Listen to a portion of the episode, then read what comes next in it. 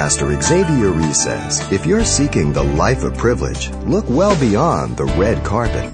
Some of you get excited when you talk to a, a movie star or something like that. Do you get turned on when you talk to God? Do you know you can go into the, the throne of God before Him and you can fellowship with Him? Does that get you excited? What a tremendous promise. Forever. What a tremendous privilege. What a tremendous promise.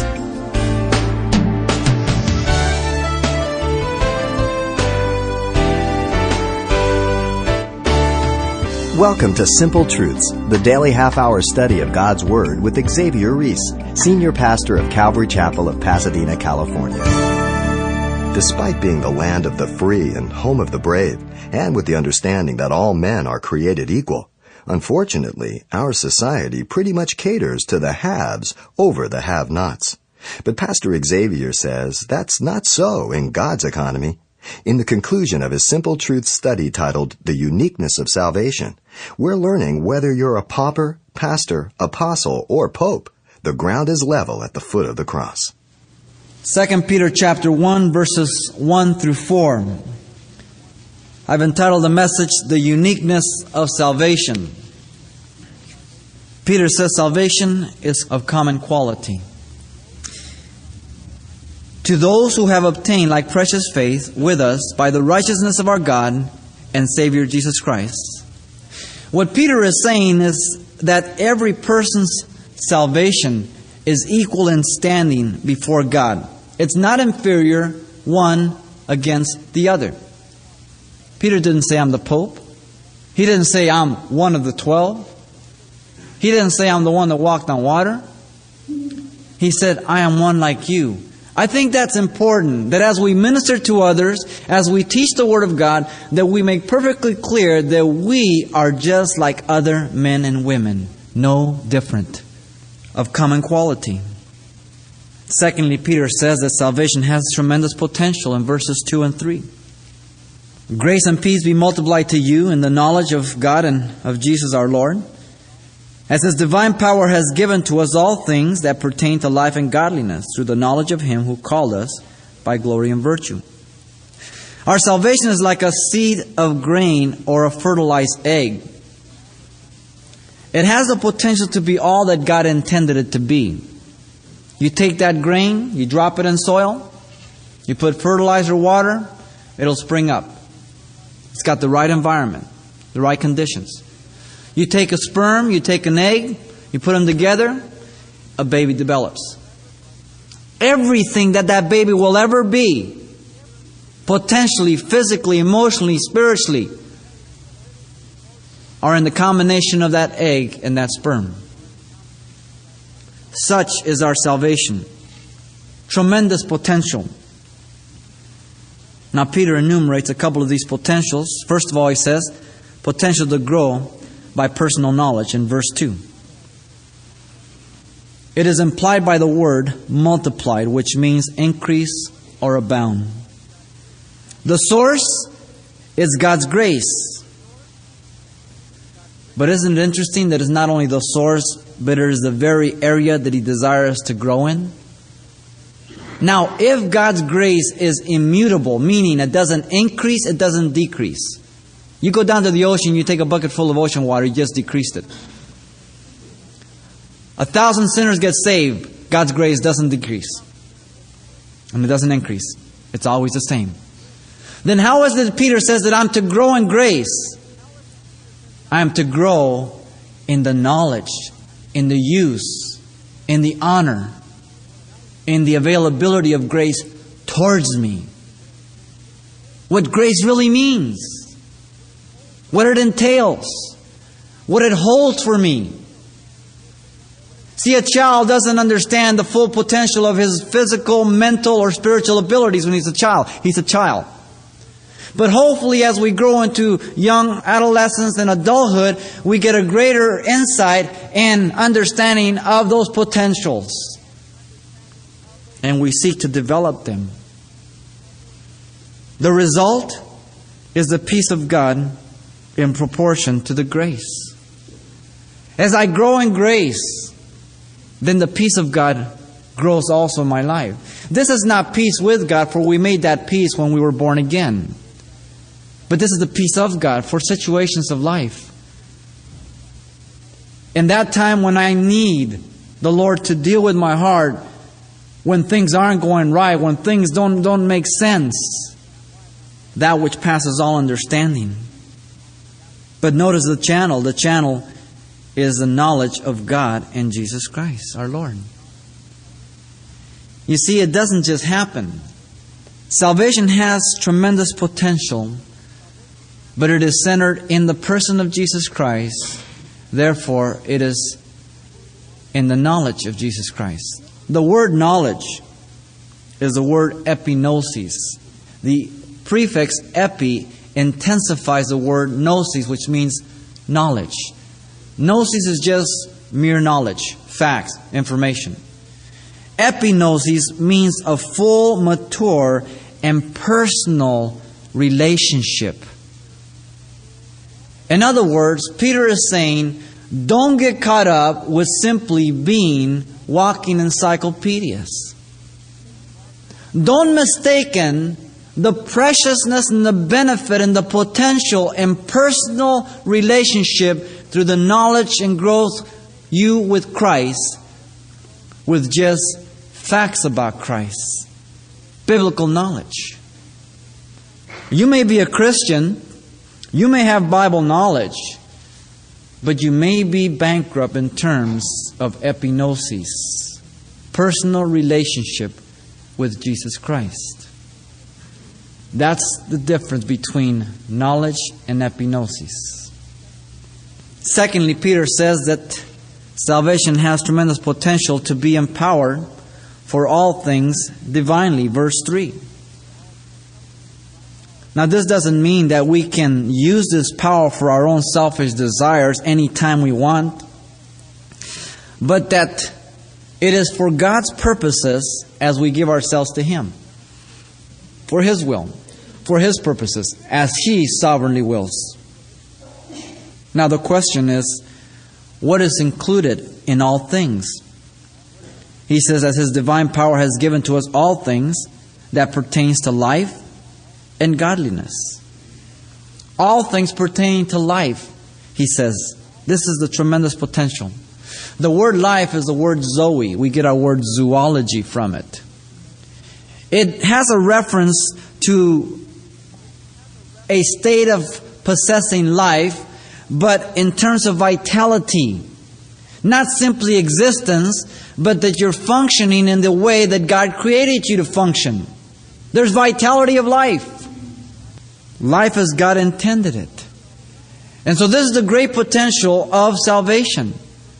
That God has given us all things pertaining to the vitality of life and the fullness of life. Not only for life, but he says all things pertaining to godliness. The word godliness again is made up of two Greek words. The first one means well, and the second one to devote. To be well devoted. Once again, it's a key word. Now, the first one, life, deals with the sphere of life, the quality of life you are going to experience in Christ.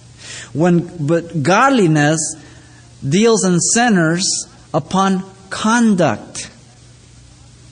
God has promised you a quality of life. Then God expects a conduct that will be manifested to experience that quality. If you forfeit the one, you forfeit the other. One is linked to the other.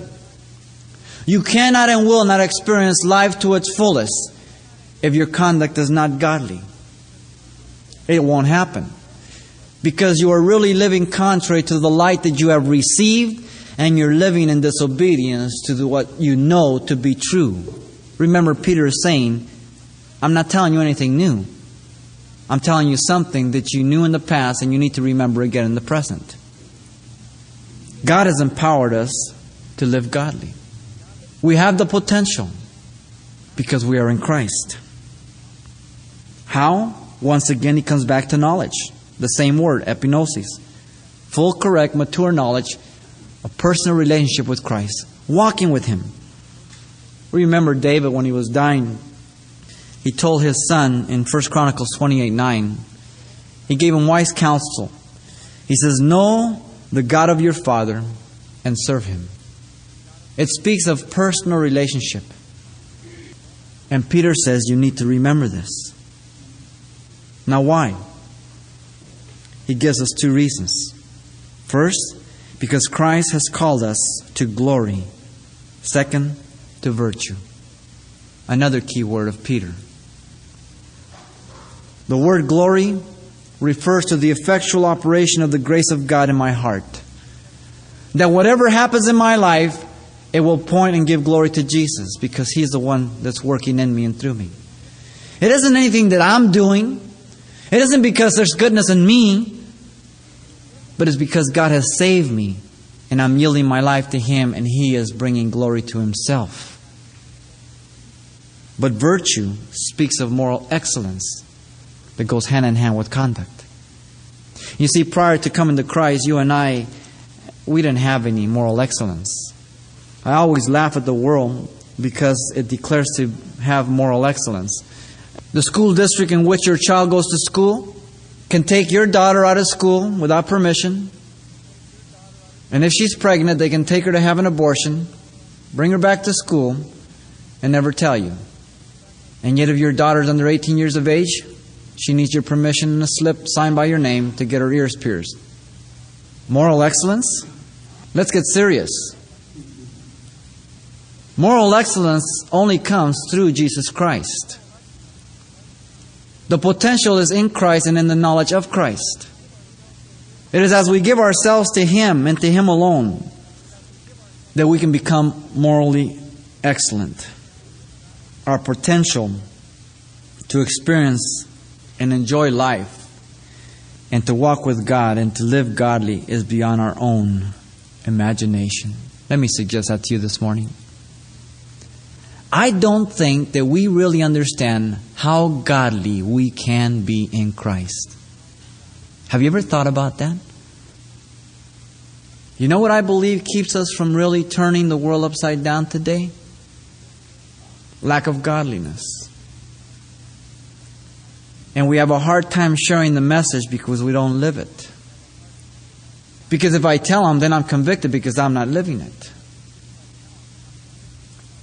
And so it takes life away from me. You see, with Christ, I experience life in such a potential abundantly.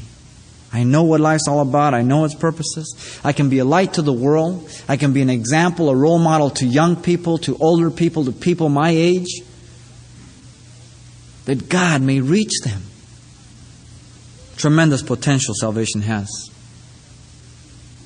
That is why Paul prays for the Ephesians in Ephesians chapter 1 that they might come to the understanding, that their eyes of their understanding might be open, enlightened, illuminated to the full life in Christ. He prays for the Colossians. He prays for all of them all the time. Press towards the mark. Run the race. Put your hand to the plow. Don't look back. Walk speaks of going forward, growing. But third and last, Peter says in verse 4 that salvation is a gift by which we have he has given to us exceeding great and precious promises, that through these you may be partakers of the divine nature, having escaped the corruption that is in the world through lust. We're going to go backwards from the bottom up. Salvation is a gift. First, to escape the corruption of the world. Peter is speaking about that ability to say no to sin to escape the bondage and the power of sin in one's life. Every one of us had no power ability to stop sinning before Christ. Not one of us. Now, some of you may say, well, you know, I said no to a lot of things. There's different motivations behind it. But not that you had the ability to do so. Some of you say, well, you know, I mean, I said no to sex. Some of you didn't get involved with sex just because you didn't have the right opportunity. That's all. Some of you didn't get involved in drugs because maybe they weren't around you that much. But see, we had no potential to escape the corruption of the world until Christ reached out to us and drew us to the cross and offered salvation to us. For the very first time, we exercise our free will. Before you came to Christ, you have never exercised your free will. Because the Bible says you were dead in trespasses and sins, and you were held captive by Satan. And so was I. And so you could not have exercised your free will. You pick between bad and not so bad, between bad and terrible, between some that would hurt somebody and not hurt you. But you never chose between right and wrong. Secondly, to partake of the divine nature. Salvation is a gift that gives us the ability and privilege to partake of a divine nature. On the positive side now, first he said on the negative, now on the positive he says we now have the ability and possess the ability to have the mind of God. We have a divine nature. I can understand the things of God by the Spirit of God. I can desire to please God. For the first time, I can say yes to God and please God, and I can say no to sin without walking away and saying, oh, I should have said yes to sin. I'm glad that I said no. I'm glad that I can. Now, it does not mean the absence of warfare. When temptations, trials, persecutions, or whatever come, I have a divine nature and I'm able to say no to sin. I'm able to say yes to God. But it does not imply the absence of a struggle. Jesus, when he was thrust into the wilderness by the Spirit of God, demonstrated the warfare there. Galatians 5:17 says, "The flesh lusts against the spirit, the spirit against the flesh. You cannot do that which you would." Romans 7, Peter, Paul tells us of the warfare that goes on. There's a warfare, but please don't lose sight. We have the ability, because of the divine nature, to say no to sin and yes to God. Talk about a gift. But third and last, Peter says, a gift to receive great and precious promises. Exceeding great, he calls them. It's only found one time in the New Testament. It's right here. It means greatest, very great. Some of the precious promises that have been given to us as a gift is the ability to deal with our sin when we fall short and to go before Christ and get right. What a tremendous privilege. What a tremendous promise. What should we say about the promise that we can fellowship with God? I mean, you know, some of you get excited when you talk to a, a movie star or something like that. Do you get turned on when you talk to God? Do you know you can go into the, the throne of God before Him and you can fellowship with Him? Does that get you excited? What a tremendous promise. Forever.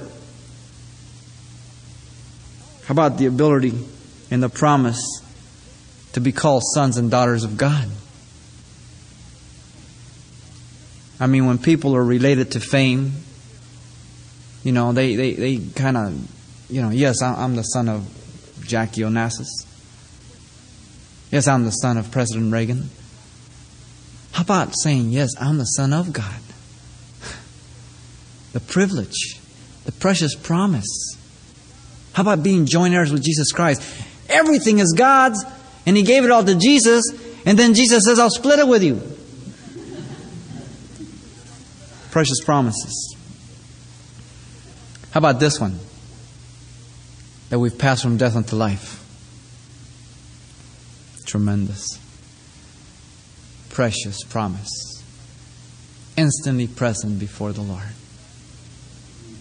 But see, you have passed from death unto life the minute you're born again. It's just a matter of time before it's finalized. Whether it's by death or by the Lord's coming, you will be before the Lord. Precious promises. This is a gift. Now, let's say I visited you and you were invited to a party, one of your friends and I don't know this guy. And everybody's got him all these presents, and you know, you know him pretty good, and you got him something.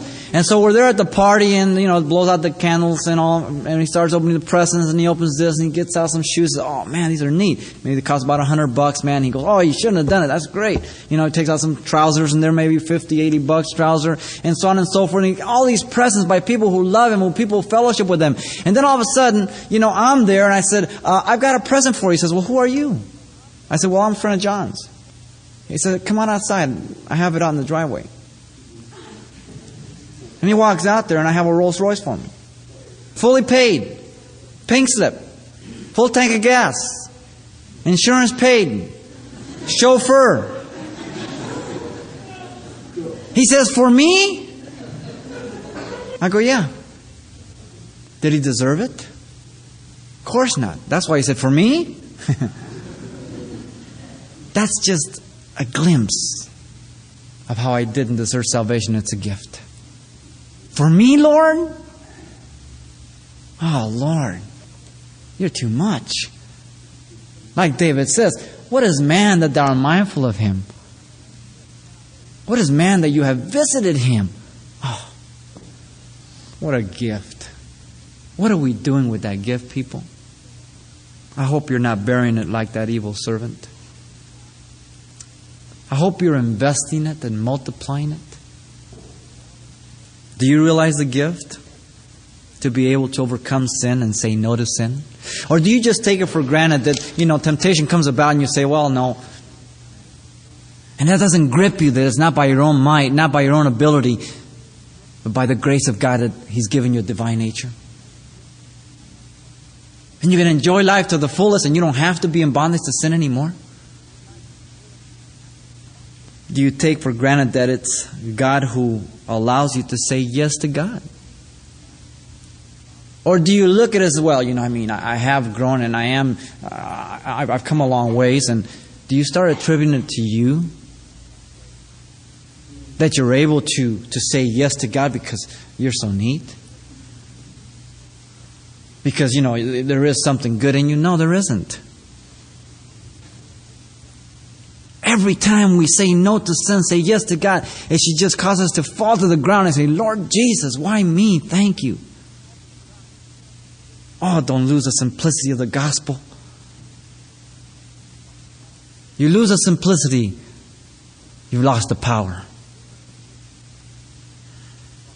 Do you value the precious promises God has given to you to live abundantly?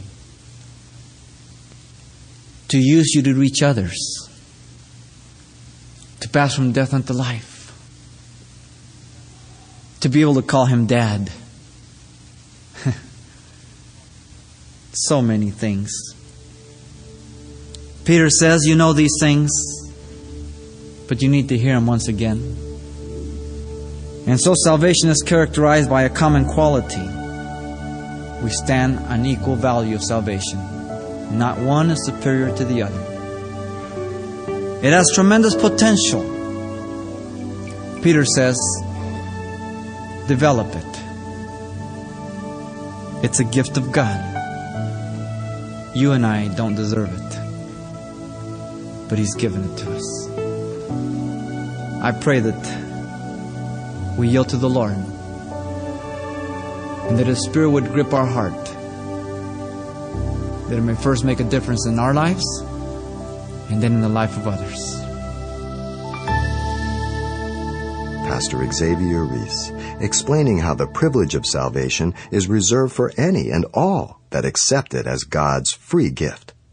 Now today's study is simply titled The Uniqueness of Salvation and is available on CD for just $4.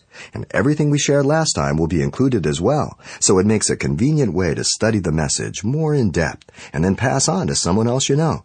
Now that title to ask for once more is The Uniqueness of Salvation, or just mention today's date when you get in touch. Request yours by writing Simple Truths, 2200 East Colorado Boulevard, Pasadena, California 91107. Or to make your request by phone, call 800-926-1485. Again, that's 800-926-1485. Or the address once again is Simple Truths, 2200 East Colorado Boulevard, Pasadena, California, 91107. And thanks for mentioning the call letters of this station however you get in touch. This is helpful information as we monitor the impact of our radio ministry. Next time, Pastor Xavier Reese asks, what do good works, good morality, and good theology have in common? The answer has nothing to do with entering heaven. Join us for more simple truths next time.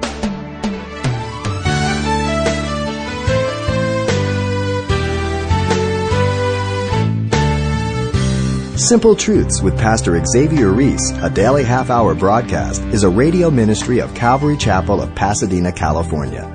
www.calvarychapelpasadena.com.